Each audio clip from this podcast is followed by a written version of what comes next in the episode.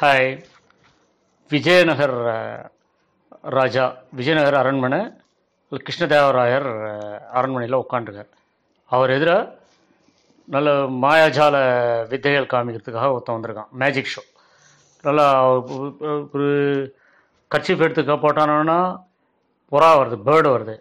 அப்புறம் ஒரு ஃப்ளவர் எடுத்து வச்சானா வேறு ஏதோ ஒரு வித்தியாசமான ஒரு பெரிய மரம் ஒரு பழத்தை கா இது பண்ணுறான் அது மாதிரிலாம் நிறைய கொடுத்த உடனே அங்கே இருக்க ஜனங்கள்லாம் சந்தோஷமாக இருக்கார் ராஜாவும் ரொம்ப சந்தோஷமாக இருக்கார் அவர். ஓ இவ்வளோலாம் பண்ண முடியுதான்னு சொல்லிட்டு. இன்னும் நிறைய பண்ணுவோங்க. எனக்கு நான் மேஜிக்கில் என்னை பீட் பண்ணுறதுக்கு ஆளே கிடையாது அப்படின்னும் ஓஹோ அவ்வளோ பெரிய ஆளா நீ? நிறைய மேஜிக்கு நிறைய மாயாஜால வித்தைகள்லாம் நிறைய தெரிஞ்சு வச்சுருக்கேன் ஆமாம் மாயாஜால வித்தைகள் எனக்கு நல்லா தெரியும். என்னுடைய தொழிலே இதுதான். நான் எல்லா இடத்துலையும் ஆ- ஆல் இந்தியாவில் எல்லா ராஜாக்கள்கிட்டையும் நான் போயிட்டு மகிழ்ச்சிருக்கேன் எல்லார்கிட்டையும் நான் பரிசு வாங்கியிருக்கேன் அப்படின்னு ரொம்ப பிரமாதமாக இருக்குன்னு சொல்லிட்டு இவரும் பரிசுகள்லாம் கொடுப்பார். கொடுத்த உடனே கொஞ்சம் அவனுக்கு கொஞ்சம் கர்வம் அதிகமாகிட்டோம் கர்வம் அதிகமானது மட்டும் இல்லாமல் கொஞ்சம் அகம்பாவமாகவும் க சொல்லுவான். என்ன மாதிரி உங்கள் நாட்டில் நல்ல இது மாதிரி ஒரு மாயாஜால வித்தைகள் செய்யக்கூடிய ஆளுங்க யாரானா இருந்தாங்களான்னா அவங்களுக்கு நான் ஆயிரம் பொன் தரேன். அவங்க செய்கிற மாதிரி என்னால் செய்ய முடியலன்னா நான் அவங்களுக்கு ஒரு ஆயிரம் பொண்ணு நான் கொடுத்து விட்றேன் அப்படி என்னால் செய்ய முடியும்னா ராஜா எனக்கு ஆயிரம் பொன் தரணும் அப்படின்னு சொல்லிட்டு ஒரு சவால் சொல்லுவான். சேலஞ்சு உடனே இவருக்கு ஒரு ராஜாவுக்கு வந்துட்டு ஒரு மாதிரி ஆகிடும் ஏய் என்னடா நம்மளை போயிட்டு ஒரு சவால் விடுறானே ஒரு சேலஞ்சு கொடுக்குறானே அப்படின்னு சொல்லிட்டு அந்த இதில் உட்காந்துருக்க கோர்ட்டில் உட்காந்துருக்க எல்லா ஆளையும் பார்ப்பான். நீங்கள் யாரானா இவனுடைய சவாலை எடுத்துக்க முடியுமா? நீங்கள் சேலஞ்சை அக்செப்ட் பண்ண முடியுமா அப்படின்னு. எல்லாரும் இல்லை இல்லை முடியாது எங்களால். இவர் இல்லாத பெரிய ஆள் அப்படின்னா இல்லையா அது அப்படி சொல்லிட்டீங்களன்னா அவன் பெரிய ஆள் ஒருத்தர் நம்ம நாட்டில் யாருமே இல்லைன்னு சொன்னாங்கன்னா நமக்கு அசிங்கம் நம்ம நாட்டுக்கே அசிங்கம். It's shame on our country we should do something அப்படின்னு சொல்லுவான். அந்த நேரத்தில் தெனாலிராமன் கோர்ட்டுக்குள்ளே அப்போ தான் வருவான். உள்ளே நுழைஞ்ச உடனே தெனாலிராமனை பார்த்து கிருஷ்ணதேவராய சொல்லுவார். ராமா இது மாதிரி இவன் கேட்குறான் இது மாதிரி அவன் சேலஞ்சை நம்மளை சவால் விடுறான். அவன் அவன் பண்ணுற மாதிரி யாரும் பண்ண முடியுமா பண்ண முடியாதுன்னு சொல்கிறான் அப்படியா?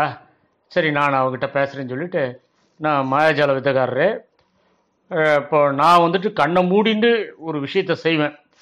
அதை ஒன்று கண்ணை திறந்துட்டு உன்னால் செய்ய முடியுமா? அப்படின்னும். ஹூ இது என்ன பெரிய விஷயம்? நீ கண்ணை மூணு செய்கிறத கண்ணை திறந்து செய்ய முடியாதா என்னால்? அனாவசியமாக செஞ்சிடுவேன் நான்.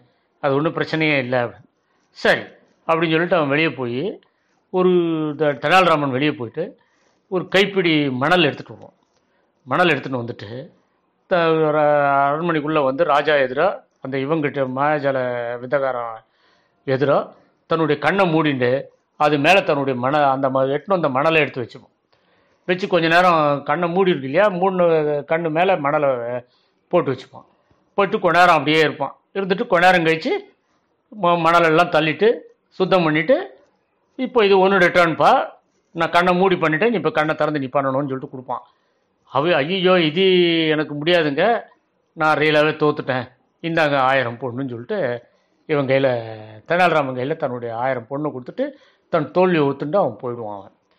அப்போது ராஜா பார்த்துட்டு தெனாலிராமனை ரொம்ப பாராட்டி ரொம்ப அருமையாட்டு நாட்டினுடைய மானத்தை கௌரவத்தை காப்பாற்றின பாணி இந்த நான் அரசாங்கம் சார்பாக உனக்கு ஒரு ஆயிரம் பொன் தரேன்னு சொல்லிட்டு அவரும் ஒரு ஆயிரம் பொன் தருவார் இந்த இடத்துல.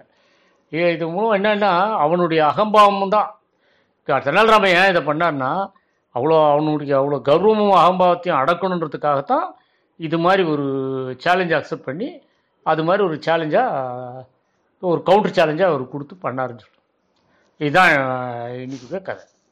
Okay bye